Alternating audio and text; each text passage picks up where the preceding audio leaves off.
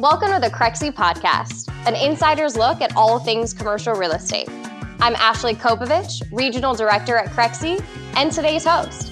Each episode, the Crexi team dives into a broad range of topics and conversations with featured experts to investigate trends, educate listeners, and understand the latest industry news in commercial real estate. As the nation's fastest growing online CRE platform, we're excited to provide a window into the inner workings of commercial real estate for this generation and the next. Welcome and thank you all for joining us for this episode of the Crexi podcast, an insider's look at all things commercial real estate. Today, we are thrilled to sit down with Wendy Mann. Wendy Mann is the CEO of CREW, which is Commercial Real Estate Women Network. With 30 years of association management experience, Wendy brings a passion for commercial real estate, her strategic vision for the association, and a commitment to mentoring and advancing women to the CREW network. She believes that connecting, collaborating, and communicating are key to our success in building relationships and creating change within the industry. Wendy is committed to ensuring that the CREW network chapters and affiliate groups are strengthened through best practices, aligned through our mission, and engaged through leadership development. She is dedicated to working collaboratively with like minded organizations and companies that make diversity and inclusion a priority. Wendy hails from rural Pennsylvania, lives in Arlington, Virginia, and works in Lawrence, Kansas. She loves travel, fiction, adventure, and dogs, of course. and with that, let's dive in. Uh, so, Wendy, would you do us a favor and just share a little bit about your background? So, maybe start with how did you get into commercial real estate, and and then where did that career path take you? Well, thanks, Ashley, and thanks for having me. It's a pleasure to be here with Crexi, and I love this whole idea of not just bringing technology in this platform now, but into the future. And and some of us will be uh, uh, kicking and screaming into the technology future of commercial real estate, but you guys are leading it, so that's great. Uh, great question. what? What? We'll get them there and either way. Right, regardless, regardless. Well, I like your question about um, how I got to commercial real estate. So it's interesting because uh, my husband has been in commercial real estate for almost 20 years. And um, but he has worked in the human resource side. But he's he worked for Equity Office Properties, uh, Fan, uh, Freddie Mac, and now he works for a small local REIT in the Washington D.C. market.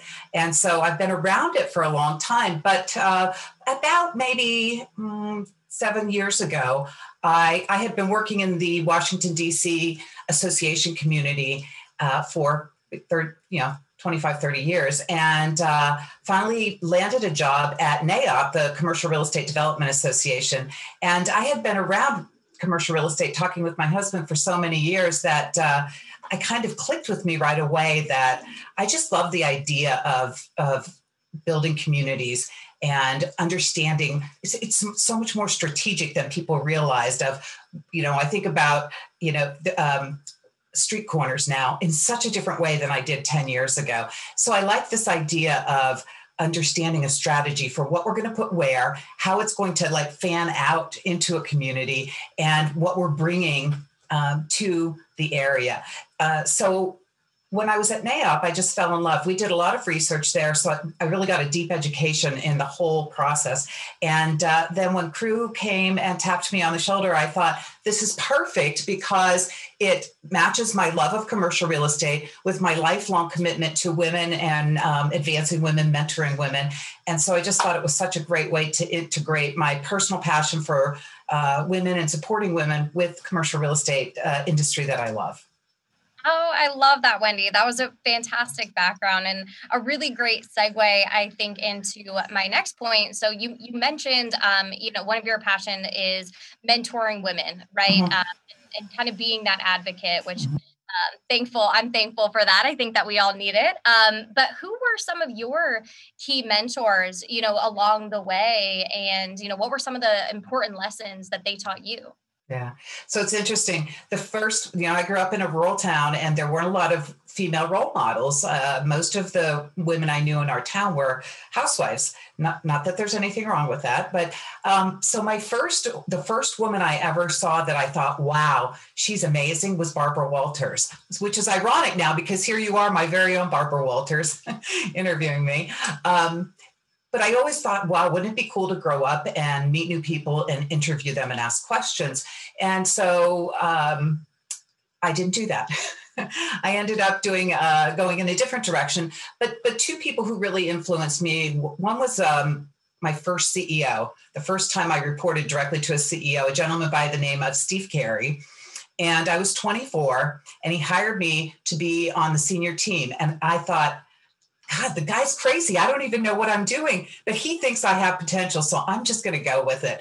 And he was just the best person to build your confidence, to give you the latitude to try things and fail. He encouraged me. And believe it or not, I love public speaking now, but back then I hated it. And he forced me to get in front of people and speak. And I just, you know, to this day, I see him on the stage and watch how he did things. And I think he was such a good leader that he encouraged you he gave you confidence and latitude and i think those were really important things. And then my second one is a woman um, her name was susan sarfati. She was also the second she was my second ceo and um, susan just you know she had this um, brilliant mind and she taught me and influenced me um, uh, two things think big and perseverance so you're not going to get it done maybe the first time, the first day, the first month, but keep per- persevering. If you have a big idea, it's probably a great idea. So those are two people that I think were great influences.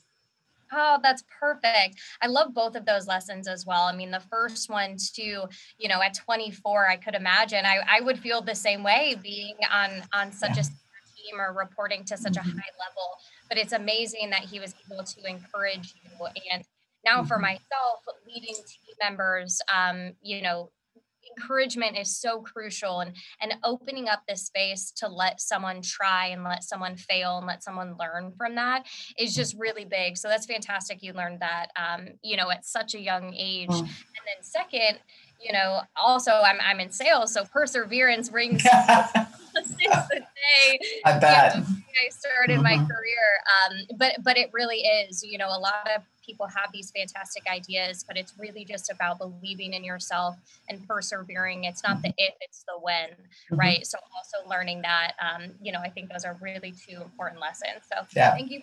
But so, so I will just tell you that another woman in sales once told me that if someone tells her no, she takes that as a maybe.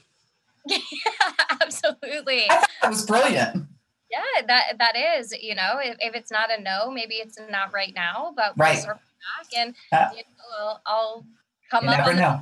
You know, six months down the line and, and it might be a perfect partnership at that point. Life is all about timing um, as sure. well. You know, keep going, keep going back. That's a great attitude to have.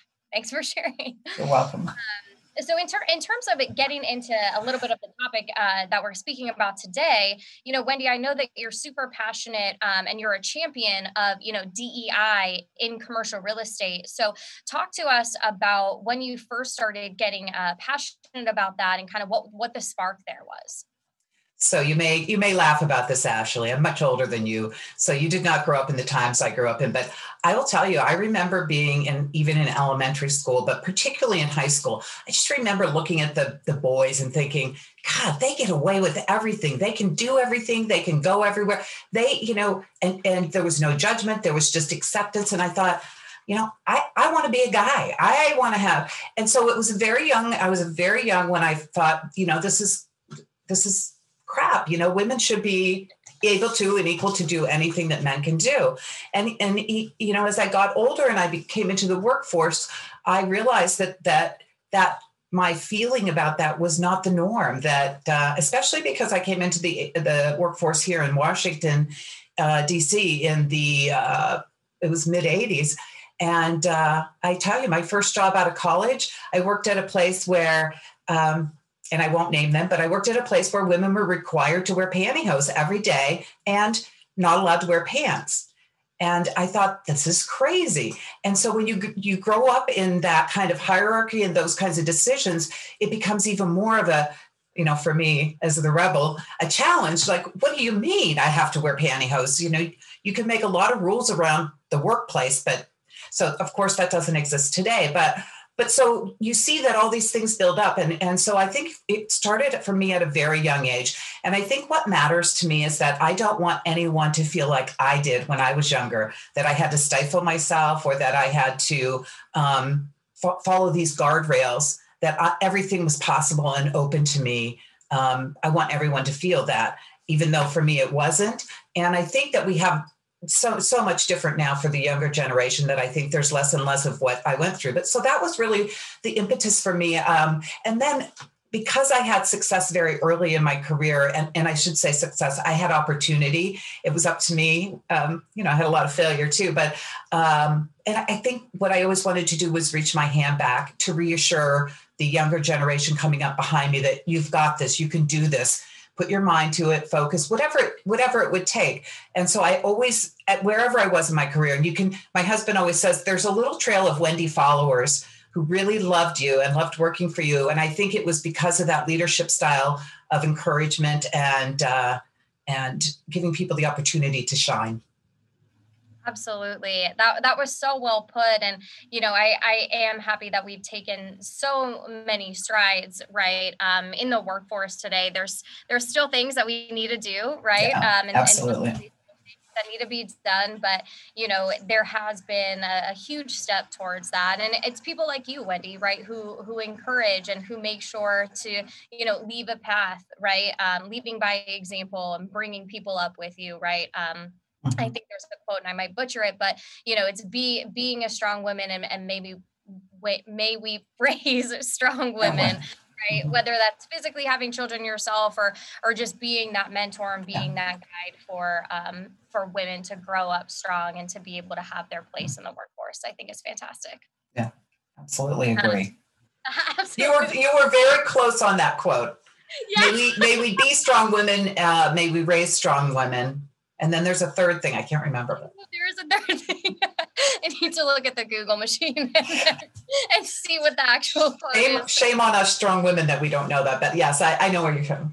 So uh, perfect. Well, thanks for that. Um, so moving into you know kind of our second topic i would uh, you know historically getting more into commercial real estate you know um, our industry's track record um, you know what what has that looked like in terms of you know diversity and inclusivity? Um, i believe that that crew had recently done a, um, a benchmark metrics um, from 2020 and, and kind of did some studies and reports. Um, so can you kind of touch on that and what it's previously looked like in terms of commercial real estate and, and diversity and inclusivity? I'd love to. You know, um, we we started doing the uh, benchmark study in tw- uh, 2005, so that there was some um, some organization, and we we were going to be it to benchmark the status of women in the industry. And uh, so in 2020, it was the one, two, three, fourth time we did it, right? And the sad the saddest thing about it um, is that there was very little progress for women between 2015 and 2020. And gosh, I wish I could tell you why. Actually, I will tell you why. Um, but but I, I, I think it was very disappointing because we we feel like we've come so far, and yet we really haven't. I will say this: that I believe that there was there was a lot more progress between 2005 and 2015 than there was between 2015 and 2020. Um, and I think that perhaps um, people got complacent, and and I also wonder sometimes if if people in leadership who are many you know this industry still is relatively male uh, white male at the top, um, if they got complacent, these leaders, because they said, oh, we have one woman in senior management, we're good. Or we have one woman at each level, we're good. And uh, and and it, you know, I'm not, I don't know if that's fact, but I wonder sometimes if there was just a complacency around it. So it was very disappointing, but I'm not uh, disheartened because I think that uh, the fact that we didn't have much progress has raised the bar and, and encouraged more women to become more vocal and for the male leaders to listen. And it's helped crews say, all right, we're digging in the next five years. We don't want to come up short again, you know? So I will say this there's one area that did have progress, and it was on the brokerage side. The number of women brokers rose from uh, I think it was 25% up to 29%. I think it was a well, maybe I think it was a six percent increase. So whatever my numbers are, there. But but for for S uh, for our partner SIOR, they've been really working on getting more women into brokerage. So that was a success. So I think there are little pockets like that, but overall, it was disappointing.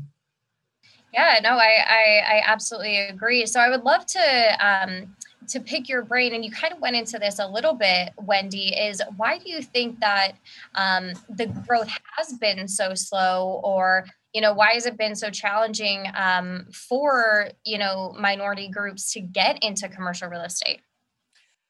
Well, so I think a couple things. Um, there's two parts to your to this answer. I think there's been a lack of pressure to change. Um, I think there's been a leadership at the top, which I've talked about. Uh, I also think there's still a mentality, an old school mentality at the top. And my theory is is that we have this large group of male leaders who are baby boomers who are going to exit uh, the business in the next you know five to seven years and when they do we're going to see a younger generation of of male leaders come in that uh, and more women leaders but they have a different perspective on women many of them had working wives and they have a marriage that's more a partnership not a um, more traditional, if, if, you, if you will. So I think there'll, there'll be a different type of male leader in the industry. Um, not to say that the, the, traditional kind of thinking will go away, but I think we'll start seeing more shifts. Um, and I think to your point on uh, seeing more uh, diversity, just generally wanting to come into the industry, I think that's a bigger question around career path, career choices, and awareness about uh, job opportunities in commercial real estate. Absolutely. And, you know, I, I would agree with you about um, you know, kind of the old school mentality, but hoping hoping that is changing in the future. You know, I think that we've made huge progresses over this past year in 2020 on recognizing things and and how we need to do better. So hopefully that will contribute, you know, to the larger changes that's going to push the commercial real estate development. Um, you know, I I just had someone, and and this was very heartening for me, um, a man who an older man who I, I respect and is kind of been a mentor to me. And we were playing this game um, with a group of friends. And it was, what's one word that you think of um, when you think of Ashley? And all of the friends had to go around and say that one word. And he said, Oh, that's easy, boss. Right. And I was like, Yes. Okay. you know, I was like, All right, we're making yeah. progress. You're like, yeah. this is it. This is someone that I, I super um, respect in the industry and, and has been a mentor to me. So hearing that, I think um, to your point too, is just opening up for that encouragement and hopefully will will lead the future as well. Well, and you know, to that point of what you're talking about and uh, is I think that what our research, the benchmark study, also told us about this issue is that what's happening is that um, there's directives from the top down wanting change and more diversity there's um, push from the bottom up. And to this point about the younger generation and millennials, employees that overall are demanding more diversity and inclusion. And then you have from the outside, you have your clients and your business partners that are saying, you know, we're not going to partner with you anymore. And so I, I liken this to the to the box closing in on these ideals, and right. it's creating pressure from the top and uh, down, the bottom up, and from the sides. And I think that's going to cause an explosion of change because it's not going to be accepted as as okay anymore not to have diversity. And here's the other thing. I mean, so many studies have shown that having women on your board, women in executive management, um, you're a more profitable company. And you know, to me, commercial real estate is is the business about making money, and that's okay. But look at these studies that are saying if you have more women, you'll make more money. Who doesn't want that? Sign me up, you know, sign me up. So I think there's real hope there. Absolutely. Absolutely. I, I love that. Maybe some people need to read some of those studies a little bit more. I'll tell you, McKinsey study. Go ahead. there we go. I'm going to print them out and send them to a bunch of people. Uh oh. Wendy, that's great. Um, so, you know, coming in, and I know I was just touching a little bit on 2020 just being, you know, a, a transformative year. Um, a lot of things that we we dealt with as a society. So, we obviously collectively observed a monumentous shift in businesses pledging to improve diversity and equity in their organizations. But of course, actions speak louder than words right? Um, so, what does the commercial real estate industry need to do um, to make actionable improvements in the workplace? So, what are key things potentially to keep in mind at certain organizations when developing plans? What's your insight on that? So, this is really going to shock you, but the very first thing companies need to do, and it's an action, is to hire more people from diverse backgrounds. I know that's not rocket science, but here's I know it's shocking, but here's the thing: is that you know, um, if if we are not going out and actively uh, pursuing people, then shame on us. We should, you know, there should be some kind of requirement um, that X percent of candidates need to have diverse backgrounds. And until you set, uh, you know, I'm not a fan of quotas, but until you set some guidelines and some rules around uh, who you're bringing in to even interview, you're not going to get. You're not now that's not to say everyone needs to be qualified for sure. I think it's going to take more effort on a company's part to find those qualified people, but why not? Why not find the best and the brightest with diverse backgrounds that bring innovative and creative ideas? So I think that's number one. Uh, number two, I think pay parity has got to happen. I think that women and uh, people of color are not accepting. I mean, why should Black women or Asian women or Latinx women make um, in our study, it was significantly less. Um, overall, women made 50, 56% less than men. And uh, on uh, that's overall bonus and commission. Why should why is that acceptable? And I think the numbers go up from there. For Black women, it was 75%. For Asian women, it was 76%. For Latinx, it was uh, I think it was closer to 80%. Uh, yeah, 80%. So I think pay parity is a really fundamental thing. And and it's easy because it's factual, right? You're paying people money, just do a study. So I think that's number two. I think sponsoring, um, having sponsors within the company is really important. And I've talked to um, both men and women of color at, who are on the brokerage side in companies um, that have said, look, they hired me and then they threw me to the wolves. I had no support, I had no guidance. I need a sponsor. I need someone who can bring me to the table, who can give me opportunities. So I think it's not just hiring, mean, it goes to inclusion, right? It's not just hiring people, it's um, helping them find their way and get their feet so that they can be a, a good producer for the company. Um, so I think those those are my top three things that I think are really important.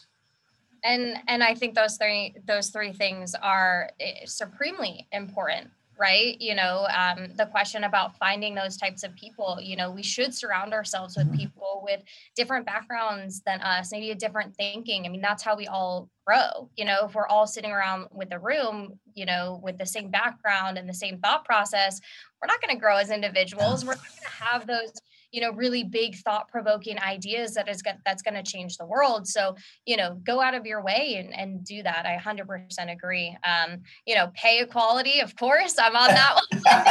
Absolutely. Um, being a woman myself you know we, we definitely need to to close that gap. Absolutely. Um, and then having sponsors you know having those mentors. I i asked you that question in the beginning and it's one of the things that I, looking back, would have told my 22 year old self, you know, get a mentor, get multiple mentors, yeah. right? Um, I can't tell you how important my mentors are today in my life, you know, in, in important decisions. And I wish that I just had that sooner. So if any companies, you know, are listening to this, definitely have, you know, some sort of mentorship structure within your organization and then encourage people as well to go outside that organization, you know, and, and find mentors on your own. I think that's that's supremely important. So, Ashley, I just want to clarify on that point. Um, you meant you say the word mentorship. I use the word sponsorship. I think mentors are really important as um, a thought partner, someone who can give you uh, guidance and wisdom. But a sponsor is an advocate for you within the company, and I think we all need that advocate because they're the voice for you at a table where you aren't present. They're the one who are going to point to you and say, Hey, I think she's got something. Let's bring her up. She's high potential. So you need both the mentoring because you need that thought partner, but you also need a sponsor. And a sponsor, you know, I've heard women tell me, like, I didn't think I was ready for XYZ promotion until my sponsor said to me, you can totally do this. So I think that um, there's there's a, a, difference and they're both important elements to your growth and development in any company, but particularly in real estate, commercial real estate, where a lot of business gets done by you know men hanging out on the golf course or at the water cooler and and i think that still happens. And i don't think it's intentional or malicious. I just think that it, it naturally happens. So i think being intentional about matching uh, ex, uh, executive leader sponsors with high potential people within the company who are diverse diverse um, backgrounds is really important Absolutely. Thanks so much for that clarification. And that makes total sense. So, Wendy, my question to you in terms of a follow up question do you think that it is on the company to appoint the sponsors to individuals that are coming on? Um, and if they don't do that, how can the individual themselves kind of get that sponsor, so to speak? Well, so I would love if companies adopted a policy that said, every every person we um, hire is going to have a sponsor or maybe maybe it's more of a mentor when they first come on board. Sponsorship is typically something that you um, you grow into because you find someone who identifies your potential or you work with in the company to say i you know so there's no problem with going to the hr department and saying look i want a sponsor or, or look i'd like a mentor um, and I'll give you an example. My son is 27 and he works for JLL. And his first three years there, every every summer for four months, he had a different uh, mentor. So he would get to to ask someone within the company if they they would be his mentor. And he picked people all over the country. What a rich experience to be learning from people and these were senior people and they'd meet once a month or twice a month by phone or video call. But it really helped enrich his um, experience helped him learn helped him figure out you know in, in the, the companies like that, there's a lot of different directions you could go. So and, and and he's he's a guy, but they did it for every new employee. So the women they hired the same thing. But I think you know it's a very smart uh, strategy uh, to do that because it helps groom the young professional. It helps them be matched with a senior person. Um, so I think that both on the mentorship side and the sponsorship side, those are good policies to have from the day someone walks in the door, especially if you're hiring people from diverse backgrounds and you're hiring people that may be transitioning from one industry to another. You can't let people, you know, throw a phone on a desk and say, start making calls. And that's the, the business is like that. I don't know if it's still like that, but you're pretty much on your own. And it's in a one way, it's great because you're very entrepreneurial. In another way, it's it's daunting because you don't even know where to begin. Yep, absolutely. I, I completely relate to that. And I I love that JLL is doing that. I think that's a company that we everyone can learn from and i think that also from the individual's perspective it builds uh, brand recognition and it builds you know happiness at your job saying that these people really care about me. They want to enrich you know my experience and my learning and my growth so i'm going to stay here for for a long time right? Um, especially in the day and age where people are flip-flopping back in jobs so easily yeah. right going to build you know confidence when when someone you know dedicates their time to you you feel more valued and then you want to stay at that at that place longer in my opinion.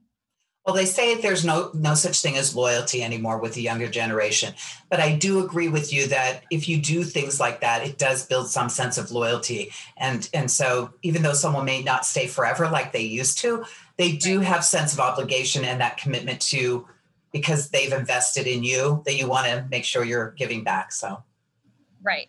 Right, absolutely.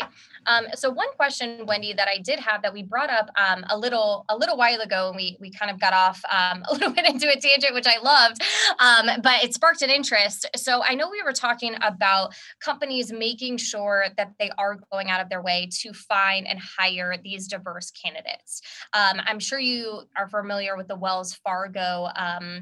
Uh, research that drew up a lot of criticism, right? Where people were saying, uh, and I quote, there are simply not enough qualified, diverse individuals to recruit from um, to fill upper level positions. So, what are your thoughts on that? Um, and you know, if if there are any companies that are good examples of making progress in this space. So, what I say when people say uh, there aren't enough you know qualified diverse candidates i say look harder they're not going to be streaming through your door this is going to be an intentional proactive search that you're doing and i just got off the phone i had a call uh, yesterday with a company and they gave me a list of like five organizations they're working with to find diverse candidates. They're a financial services company. So I was talking to them about partnering with Crew and we were having a great conversation, but I would I was so impressed with the list of of organizations that they're already working with. And so it, it kind of if you really are, um, are looking for and commit committed to this you're going to go out and find organizations that cr- help you create that talent pipeline that are both grooming. And so you know a lot of people are now focused on the hbcus great great place. There are a lot of of uh, student organizations on campuses, but there are also organizations out there that are looking to help place uh, candidates who are diverse in the fields. I think part of the issue for commercial real estate is we're, we're still relatively unknown as such a great career path. Uh, so we're, and Crew's working on that. We'll talk about that later. Uh, but I do say, you know, you have to look harder you have to set requirements and hold staff accountable. And by that i mean hiring managers need to be held accountable.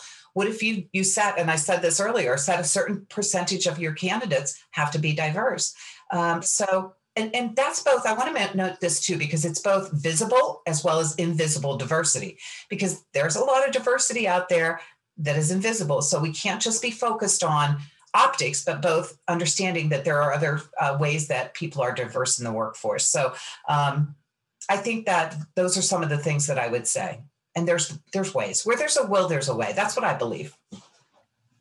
Absolutely and i appreciate that overview. Um, so if you were to to kind of sum up what the most important thing to focus on uh, for improving diversity and equity in commercial real estate what would those be build your talent pipeline using organizations like Crew network um, we have a number of ways you can do that. Um, REASE, the Real Estate Executive Council, the Association for Asian American Realtors. There are a lot of organizations out there that can be a channel and funnel. Um, and I, the other thing I would say is that uh, you, you as a company need to uh, uh, culturally shift your mind and your thinking. It's not just about hiring one or two or three people, but it's the inclusion piece as well. I mean, there's still stories today about women being excluded from fishing trips or hunting trips with the guys. Um, inclusion is a huge part of it. So, and this is something that I've learned um, over the last several years, which is uh, you can have all the diversity you want. If there's not inclusion, people aren't going to stay. So I think that it, it, goes together. You can't just do one and not the other. So don't bring in diverse um, employees and set them free. You've sure. got to have the inclusion piece as well. Absolutely. And are there different ways that you personally uh, fostered inclusion or would like to see that more fostered, um, you know, in the workplace? You know, Ashley, that's a wonderful question. And I think that we are all responsible as leaders for fostering the atmosphere within a company. And it's incumbent upon the leaders um, from the top down. So I have this saying, I always say the fish rots from the head down. And because, if, and that was from my, my CEO that I mentioned, my first CEO that was my best leader. Um, that was what he used to say to me, Wendy. He, back then, he's, he's always, he always had a cigarette because everybody smoked back then. Wendy, the fish rots from the head down. And of course, I'm 24, so I'm like, I don't even know what that means. But I think that in this context about fostering, we as leaders, the CEO of every single company is responsible for people feeling like they belong there. And if they don't hold those under them accountable, it has to be that domino effect throughout the company. And so, guess what? There's no more golf outings where people aren't participating. There's no more fishing trips. Um, that's a really hard change for this industry, I think. Or I think there's another, there's like poker and cigar night. Not that I wouldn't mind a cigar every now and then, but I, I'm not good at poker. So for me, I think that what we are responsible for as leaders to foster that is that we need to make sure that we're checking in with our people we need to make sure that we're carrying the message up and down.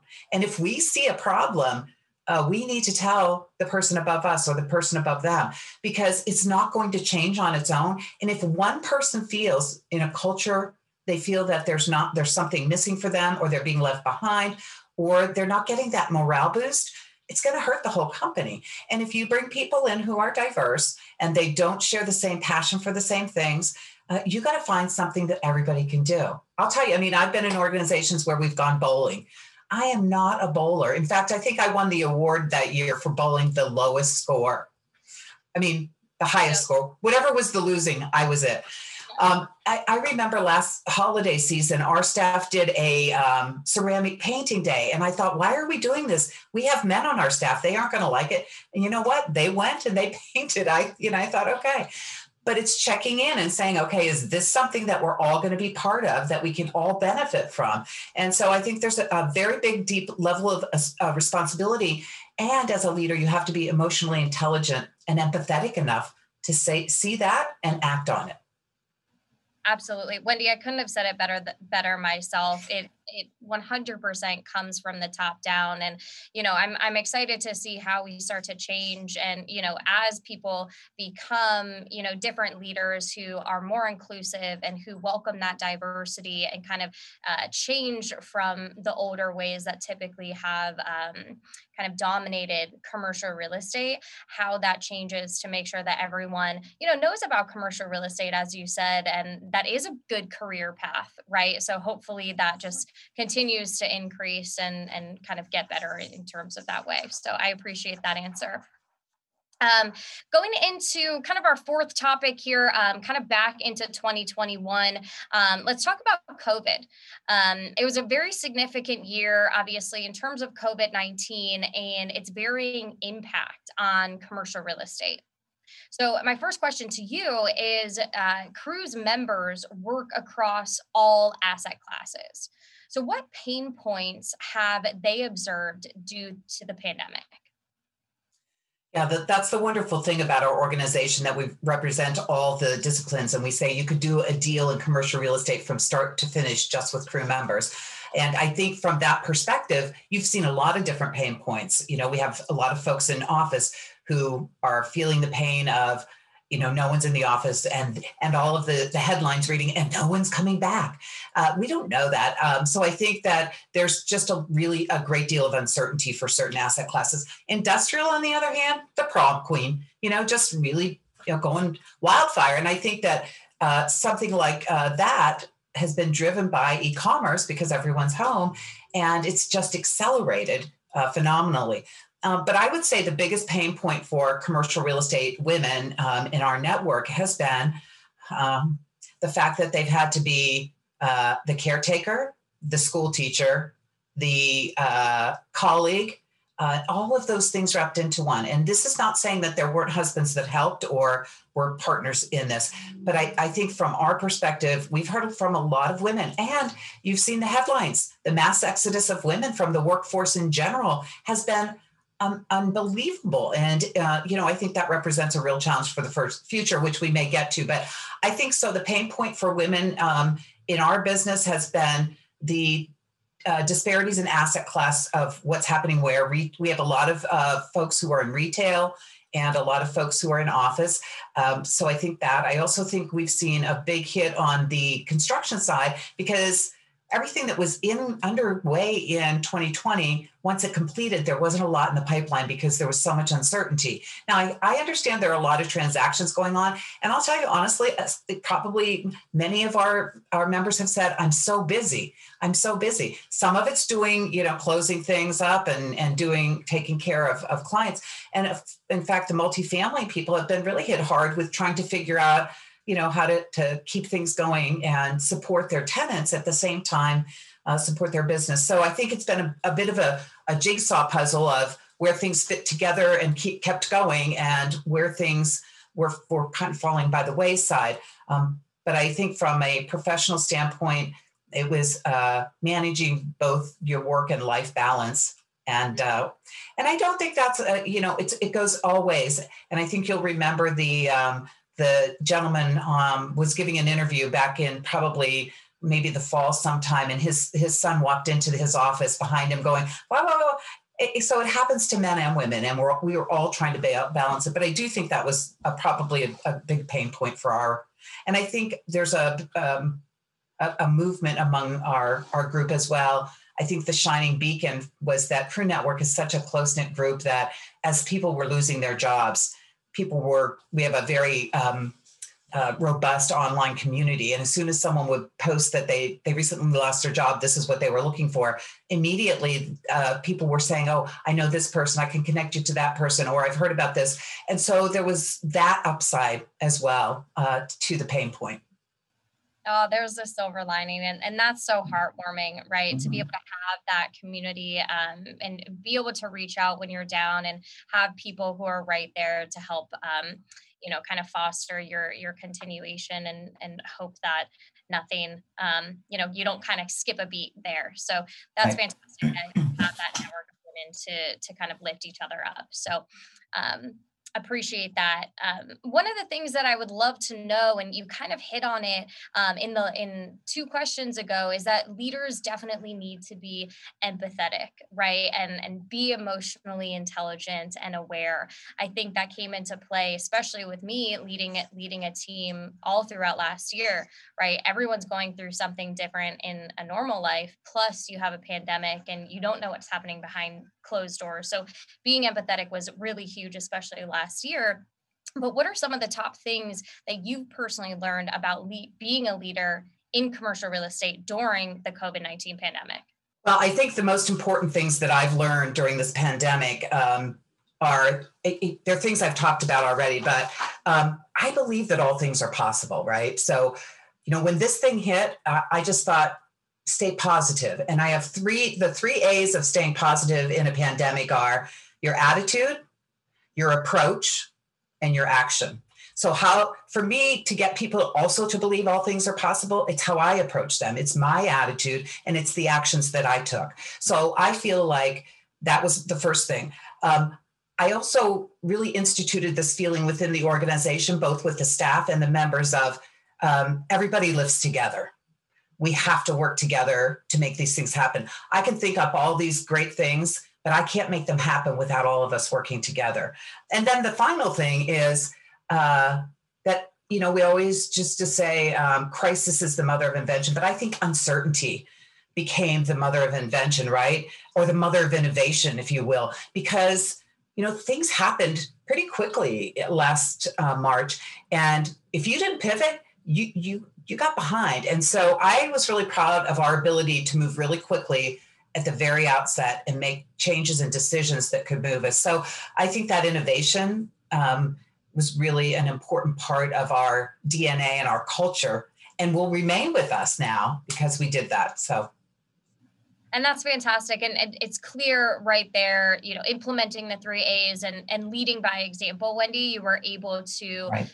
pivot quickly keep going for your members and you know kind of not let them skip a beat right? So um, let's talk about as a business network how has crew you know then delivered some of the value uh, to its members in the last year? What were some of the new things that you implemented well, you know, when we pivoted in March, the first thing we did was um, we got Spencer Levy to come on and tell us what's going on and what's you know what's like going to happen. And he's fabulous, and so it was great to have that. But the big things we did, you know, we just kind of threw out the, the strategic plan. We threw out our playbook for the year, and we said we have got to deliver value immediately and what do members need what do clients need i mean i know everybody was feeling that same way um, and so what we did was we immediately we have 77 chapters in north america and a global affiliate in the uk and we immediately gave zoom accounts to all of them and it was critical because these are local groups who are used to only doing face to face. At Crew Network, because we're global, we've been using Zoom for years. Um,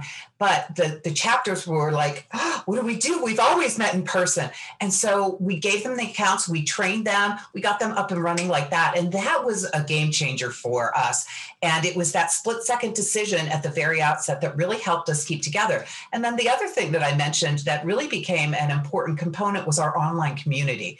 We have a very robust communication going on it was it was already working really well. In fact, our engagement rates were over ninety percent. Uh, but the pandemic it became an even more important place to go for information, to ask questions. So we started another series online called In Brief, where when someone would post a question about um, force majeure or uh, you know, rent rebates. Uh, we immediately got someone who was qualified and expert who was commenting on it to write a brief. And then we'd post that out there on the community so that everybody could have access to that. So those kind of value added benefits were crucial to our success and to create keeping that network together and making people feel connected is the other thing. So it, it was, I'm, I'm really proud of what we did um, over the past 12 to 18 months. So likewise i mean just just hearing all of that wendy and continuing to try to educate your members and create this community even if we can't be in person but still feel close and you know arguably even more connected than previously right because you have yeah. people who necessarily, you know, aren't in the same city or wouldn't travel, you know, they have other things going on that now can meet over Zoom and can connect and and create that bond. So I have chills over here, but that's that's fantastic. That's, that's great. About, yeah. you know. So yeah. uh, I really appreciate that and everything you've done with Crew um, over the past year. Thank you. Now I know we were we were talking about this um, it came up a little bit earlier, but the pandemic, you know, I would love to, to hear your um, understanding and findings on how the pandemic has impacted women working in commercial real estate, yeah. right? You before there's been, you know, mass exodus from women in the workforce in mm-hmm. general, obviously including commercial real estate. Um, so I would love to understand your thoughts on that and how we keep women in real estate and in the workforce moving forward post COVID. Yeah. So I just, I mean, I think you probably already know this about me, Ashley, but now the whole world can know. I think women can do anything. We are master jugglers. we are master jugglers. We are, um, we anticipate things. We are brilliant people. Um, and I, I think that uh, women have handled the pandemic super well, all things considered. I'm just telling you, I have seen women just shine during this pandemic. And I think there have been a lot of trouble. And I, so I think that how it's impacted them is they have become even more consummate jugglers, uh, figuring out how to do everything they need to do and get their work done and do it well. And I do believe that it brought out the very best in so many unfortunately, in some women, they just said, I can't do this anymore. I have young children and I have um, these responsibilities and school's out, and what am I going to do? And so I get that too. Um, so I think that uh, it impacted everyone differently. I think everyone um, shined brightly in the way that they needed to and could.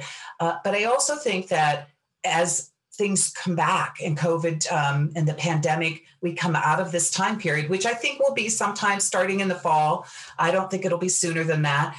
But I think the big thing companies really need to think about is that remembering that companies who have women make more money and have more profitable bottom lines, that they need to think more flexibly about work environment. Um, women can do anything, anytime, from anywhere. I, I, can tell you without a doubt that I've had women who were in the doctor's office on calls, women who are at a, a softball field doing work. You know, it, it, we can do it. Be flexible, be smart about it. Keep your smart, talented women on your team. And second, I think it, that companies need to promote on outcome and results and not look at the person that they knew or met you know, on the golf course or someone who they like um, that they spend a lot of time with. But really, I think those outcomes and results, and especially if we see more people um, working remotely, you know, I mean, there's a lot of thinking around they need people need to be in the office so you can see them. If we move to more of a remote or a uh, flexible uh, telecommuting kind of workforce, we're going to have to really have goals and set accountability and promote and uh, give bonuses on results. And I think in our industry, we already do a lot of that, but I think that it's really important for women. Pay equally on merit. I think that's uh, what companies need to do. And then the other thing, this is really, this may be controversial, is don't decide for women. I think a lot of times companies may make a, a, decision that someone's pregnant, so we can't promote her because she's going to have a baby. They may not say it, they may just think it, but don't decide for women. Let women decide themselves whether it's the time is right for them, whether they're capable of it. Tap them on the shoulder. Um, don't not give a, a woman a project because she's already busy. Ask her chances are she'll say, Yes, of course I'll do it. Because why, Ashley? Because women can do anything at any time from anywhere. Absolutely, Wendy. perfectly said and i absolutely agree with you especially on that last point right don't you know step over someone because you're making assumptions for them i mean look at the prime minister of new zealand dealing with covid oh, cases are the lowest and she has a newborn or a around. I mean let's go. Women power on. Yeah absolutely absolutely. The proof is right there. So uh, very well said wendy. Appreciate that. Um, moving on to, to our fifth topic here, um, what larger industry trends, Wendy, suggest to you that commercial real estate is ready to commit to improving DEI? So, you know, maybe technological advancements or, you know, consumer focused REITs, you know, what do you, what larger industry trends might suggest that to you? Well, you know, our industry has typically historically been very slow to change. I think about Bitcoin and um, blockchain, and you know, three, three or five years ago, uh, I had uh, a colleague of mine saying crowdfunding is never going to happen. You know, and now we see these these all of these things really pushing forward. Maybe not commercial real estate yet, but they will come. And so I think you know that uh, COVID has pushed innovation in ways that and I've heard this from other, you know, the, the Spencer Levy's of the world, that there's been an acceleration in innovation in technology, as well as the office, um, you know, deconstructing and reconstructing the office. So I think that we'll see that um, these trends that they become more of a norm. So, right, acceleration is now the norm. We're not going to sit around and wait for things to come to us in this business in real estate. We are pressing outward. And I think about that in multifamily because they've learned so much about, you know, taking care of tenants in their building and, and incorporating more technology or uh, new thinking, broader thinking about the possibilities. And so I think that um, that those drivers that started in COVID will maintain and become the norm in our industry. So we'll see greater acceleration just as a rule, not as an exception. Um, I think I think entrepreneurship also has been a big uh, thing that we've seen. Which in that, uh, what I mean by that is if you look at things like workplace strategy, workplace safety. All of those things, companies became very entrepreneurial about how they were going to deliver that value to their clients, and I think we'll we'll see that remain a constant as well absolutely and do you do you find that commercial real estate is becoming more accessible um, you know, to people recently, or is that, um, you know, something that we still need to work on? When you say, um, you mean new talent and talent coming into, yeah. So, so here's the thing that's so interesting as I was thinking about this question. Um, is that when I talk to people and I say, uh, you know, I'm in commercial real estate, they're like, oh, yeah, there's a lot of houses for sale in my neighborhood, and I'm, I, and I have to say, no, that's not commercial real estate. I say, you know, then I have to go, well, do you go to the doctor's office? That's commercial. Do you go to the grocery store? That's commercial. So I think there's still such an, a lack of awareness about it as a business and an industry. So I think one of the things that Crew has been doing that I think is really important are the Crew career programs. We have a Crew careers in high schools all throughout the country and in, uh, in North America in our Canadian chapters as well. Our chapters go into high schools every year, twice a year, and they educate young girls who are in junior or senior in high school about careers in commercial real estate. And they they bring in, you know, because we're multidisciplined, they bring in a broker, they bring in a developer, they bring in a lawyer, and they each talk about their role in a commercial real estate deal. So girls are like, oh, we can do that. Uh, so I think that awareness is important. Um, we also have a program called UCREW at the university level where students who are in their junior or senior year in a real estate program we help them transition. We teach them how to do a resume. We teach them how to, to um, interview. We help we teach them how to network. Because you know what? There's no networking class in in uh, college. And so i think we're doing those two really great things to build the talent pipeline. I think they're a start. I also um, Crew network was one of the founding members of a new website. Um, it's actually not that new anymore. I think it's been around now three years. It's called Careers Building Communities. And it's an interactive website that we are encouraging professors and uh, teachers and counselors at the high school level to use to share um, so that students can see all the different ways that uh, they can have a career in some part of building a community. So I encourage everyone, if you haven't checked out careersbuildingcommunities.org, go check it out and share it with everybody we need everybody to be going there and seeing so i think that there's there's some proactive things that we as an industry need to be doing and i know that they're happening crew network is certainly doing them. I know that um, other organizations like us um, are also investing in that kind of talent pipeline building. But we are the one we have a lot of diversity because we represent women because we work with women um, and we've seen a lot more diverse young women getting our scholarships. We give 25 scholarships to university students and it's amazing to see the diversity in those women as well. So I, I we're on the right path. You know rome wasn't built in a day. It's been 31 years for crew so I, am hoping it's not 30 more but um, you know we're you know 10 more years i'd love to really retire knowing that I've seen significant change.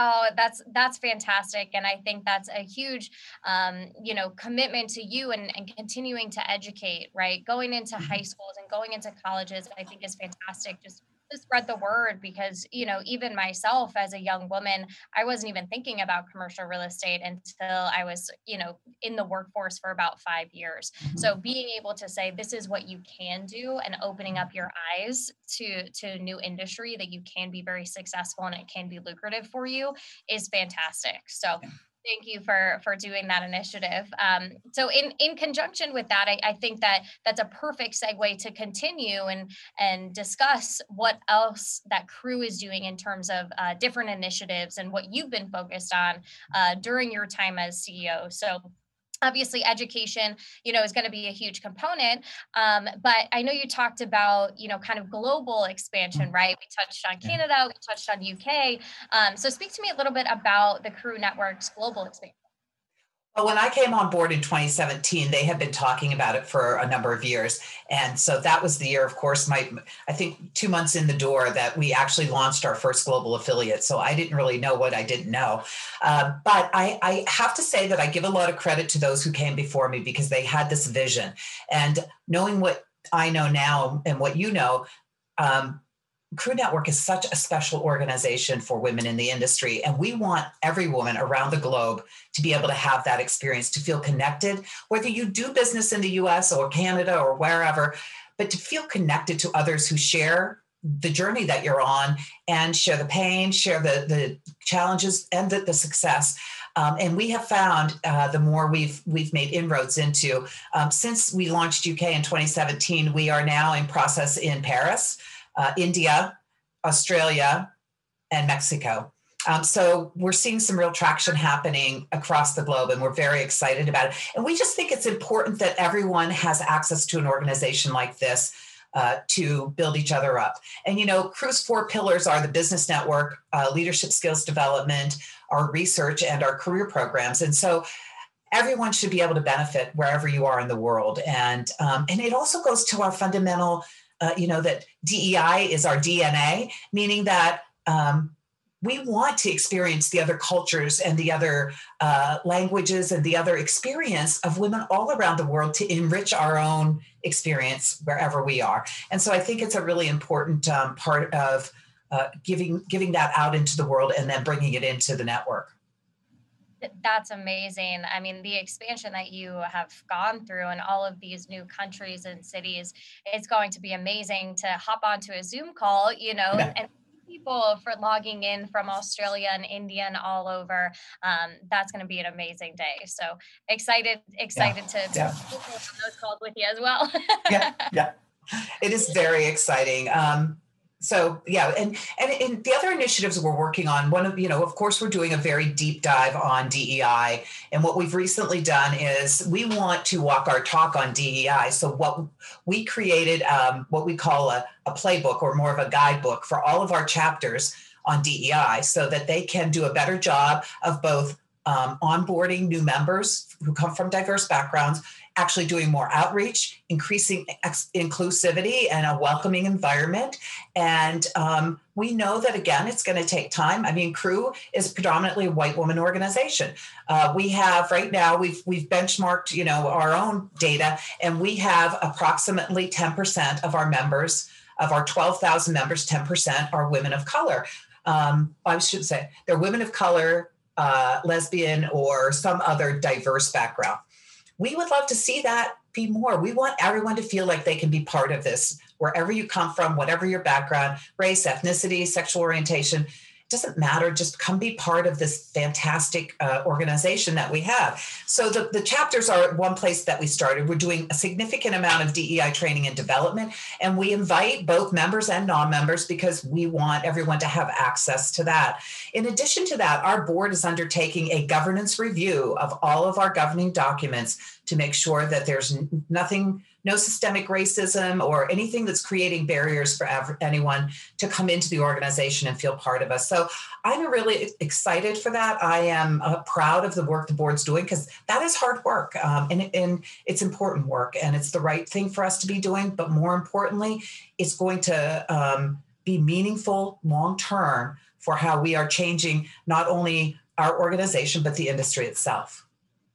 Absolutely. I, I think that you hit the nail on the head right there. Um, you know, shaping the way that that we go about this in the future, you know, putting in those processes, redoing those things. It's important work and it has to be done in order to, you know, continue to to grow as a as an industry, as an organization, um, and then as individuals, mm-hmm. right? So that that's fantastic.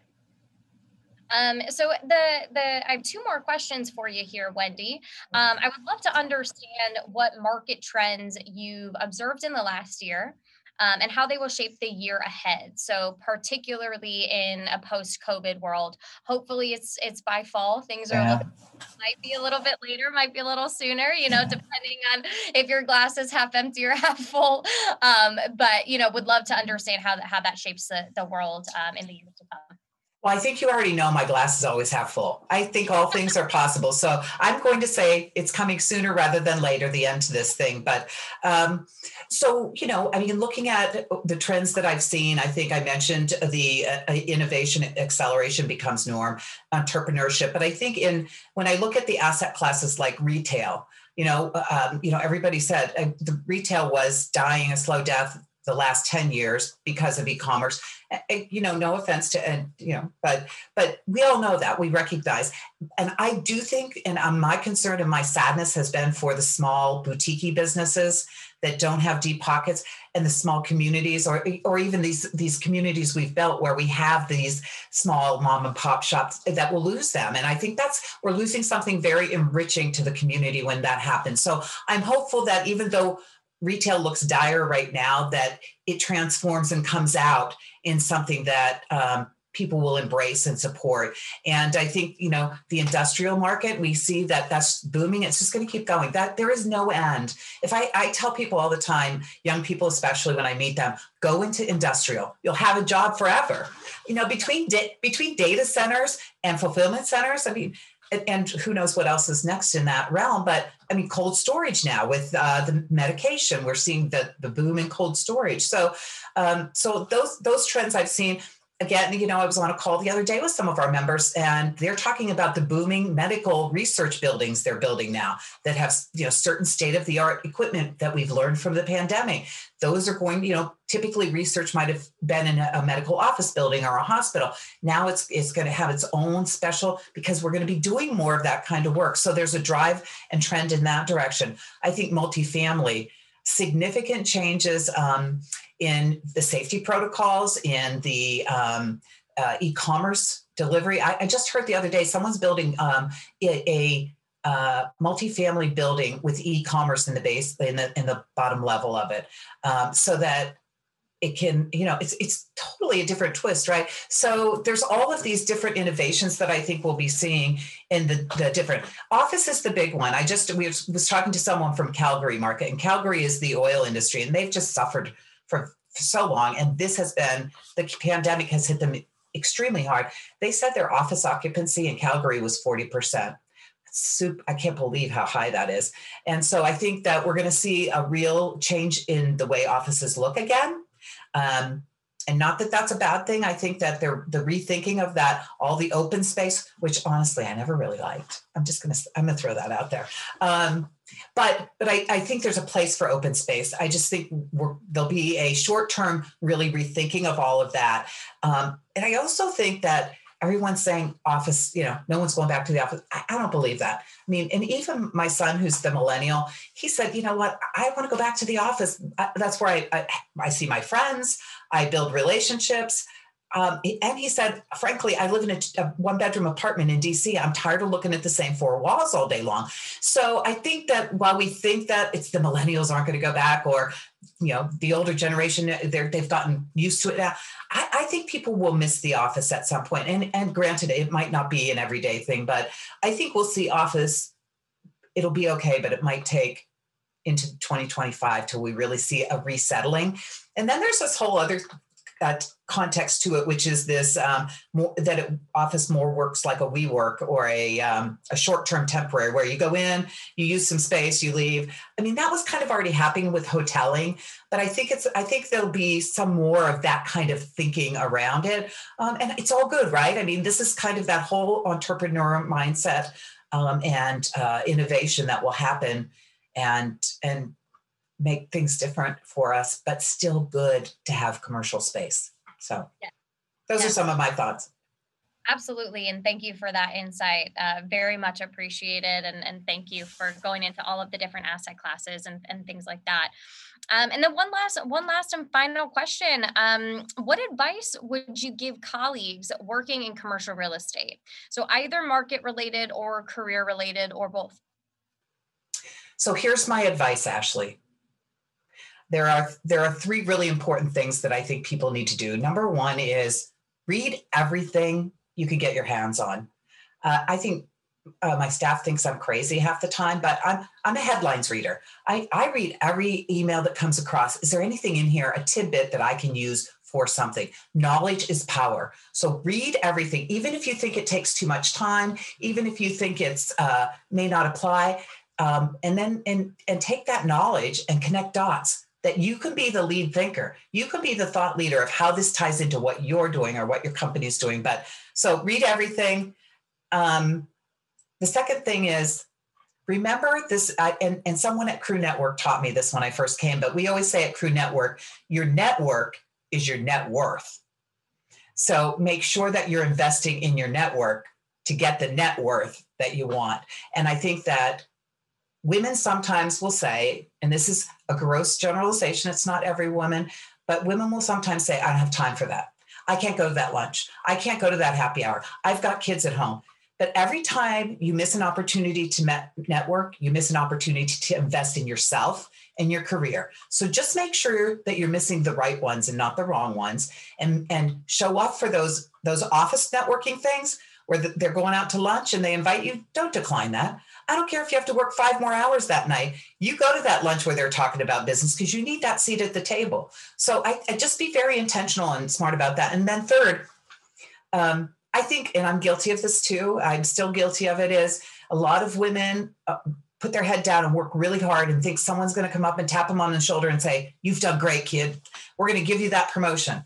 Don't sit and work with your head down. Put your head up walk around, be present, make them know who you are and what you bring to the table every day. Oh, I love that. Um, those are three extremely powerful uh, takeaways. I love the last one. Um, there's another quote. Hopefully, I'm not botching this one again, but it's be so good they can't ignore you. Right. Uh, love that. Even if it's wrong, I still love it. I know. Maybe I put my own spin on it. Yeah. Um, be so good they can't ignore you. You know, absolutely. absolutely. I mean, you know, equip yourself educate yourself with reading everything like you do make yourself seen and known and present um, and then you know work hard and, and definitely uh-huh. don't be afraid to, to show off your own uh, merits right yeah. no one's do it for you. Ask ask for everything, and and maybe you'll receive. You know, if you yeah. don't ask, you definitely don't receive. So all right. I always say, what's the worst you can hear is no. And then you have a and then you have a choice. Do you like that no? Do you agree with it or do you not like it? If you don't like it, then you have another choice. Yep. So or you know maybe as you were saying before um, you know in the beginning your your friend uh, woman in sales every no is a maybe yeah right? so turn that around turn it right around there you go ashley for sure come in full circle perfect Uh, well, thanks so much, Wendy. Um, where can people find you online if they want to get in touch with you? So, uh, would you mind just sharing your social media handle or your email address? Sure. Sure. Um, so, uh, you can find me on our website at uh, crewnetwork.org. Uh, I am on social media. I am on Twitter at um, uh, that's terrible. I don't remember. Um, at Wendy underscore crew, I think is my Twitter. Um, and then I'm also on LinkedIn, and you just search Wendy Mann and you'll find me. Happy to, to talk to people. And thank you so much, Ashley, for having me on. Great questions, fun conversation. Of course, of course. Thank you again so much. Um, it's always great to hear your insights, especially on such a timely um, and important topic that we've covered here today. Uh, really appreciate your time. I know you're very busy, so thanks uh, for taking some time out of your busy day to sit down with us today. You're quite welcome. Thanks everyone for tuning in. If you enjoyed this episode, be sure not to miss the next one. Visit go.crexi.com slash podcast. That's go.crexi, C-R-E-X-I dot com forward slash podcast and sign up to get the very next episode delivered straight to your inbox. You can also subscribe to the Crexi podcast on your favorite podcast app or check out our YouTube channel at www.youtube.com slash Crexi for video recordings of each episode. Goodbye, stay well, and we'll see you next time.